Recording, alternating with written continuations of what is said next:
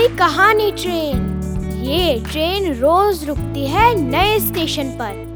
मिलाती है आपको एक नई कहानी और कई नए किरदारों से। तो सब सवार।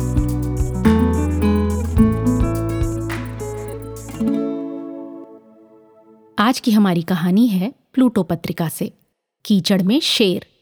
और इसे लिखा है राम गोपाल निर्मलकर ने। एक साल बहुत बारिश हुई। सब जगह कीचड़ ही कीचड़ हो गया। एक शेर शिकार की तलाश में निकला।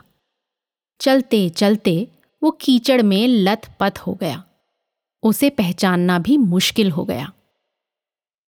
नदी किनारे कई जानवर आए हुए थे। कोई भी शेर को पहचान नहीं पाया। शेर एक बंदर को पकड़ने लपका। उसका पैर फिसला और वो गिर पड़ा। सब उसे देखने लगे। उन्होंने सोचा, कोई बूढ़ी गाय फिसल गई है। गिलहरी ज़ोर ज़ोर से हंसने लगी। बंदर बोला, इसे डॉक्टर को दिखाना पड़ेगा। चूहा बोला, पाँच सुई तो लगवानी ही पड़ेगी। कोयल बोली, पैर टूटा होगा, पट्टी करनी होगी।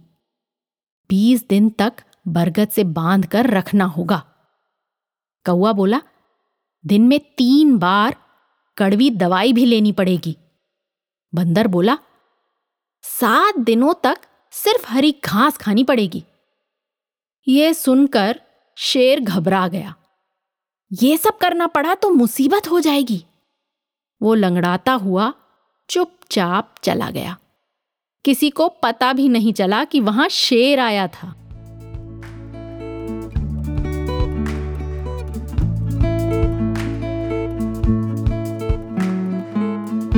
आशा है ये कहानी आपको पसंद आई होगी।